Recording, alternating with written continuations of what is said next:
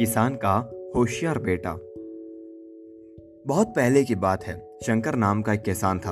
वो किसानी करके और अपने पेड़ों की लकड़ियाँ बेचकर अपना गुजारा करता था। एक बार वो लकड़ियों को बैलगाड़ी में डालकर बेचने के लिए दूसरे गाँव गया। रास्ते में शंकर को उस गाँव का एक सेठ मिल गया।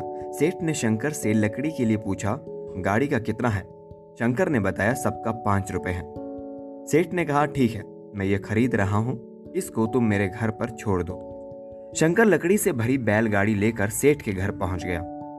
शंकर ने लकड़ियाँ सेठ को दी, पैसे लिए और अपने बैलगाड़ी को लेकर आने लगा।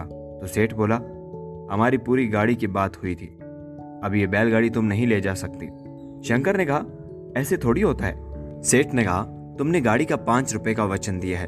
अब तुमको अपने वचन का पालन करना चाहिए। व्यापार में वचन बहुत मायने रखती है। शंकर के काफ़ी समझाने के बाद भी सेठ नहीं माना। जिससे उसको खाली हाथ ही लौटना पड़ा। घर पहुँचने पर उसके बेटों ने बैलगाड़ी के बारे में पूछा तो उसने सेठ की करतूत को उनको बता दिया।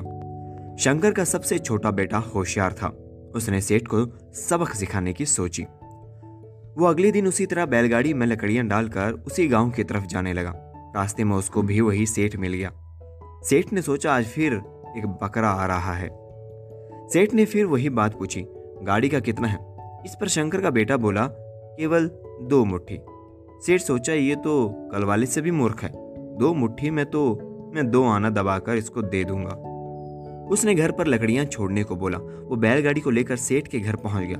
घर पहुँचने के बाद उसने सारी लकड़ी सेठ को दे दी। सेठ अंदर से अपने दोनों हाथों की मुट्ठियों में दो आना दबाकर ले आया।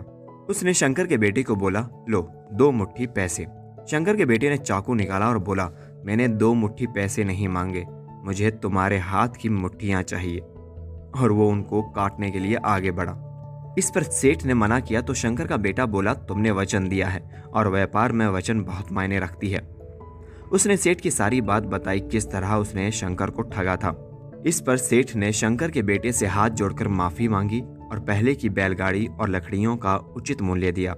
इस तरह शंकर के बेटे ने अपनी होशियारी की वजह से अपने परिवार को ठगी से बचा लिया।